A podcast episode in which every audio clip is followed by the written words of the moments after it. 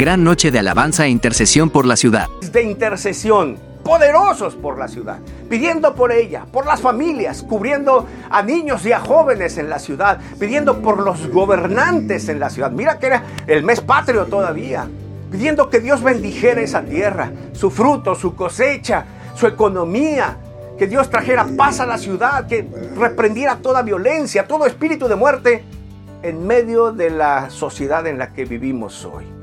Contamos con la participación del pastor Salomé Ramírez, poderosa intercesión y palabra que compartió. La música definitivamente excelente, nos elevó a Dios, adoramos a Dios, el foro perfectamente iluminado y lindo para presentar lo que también nosotros tenemos, el arte. Finalmente es Dios el dueño de ella y nosotros sus hijos.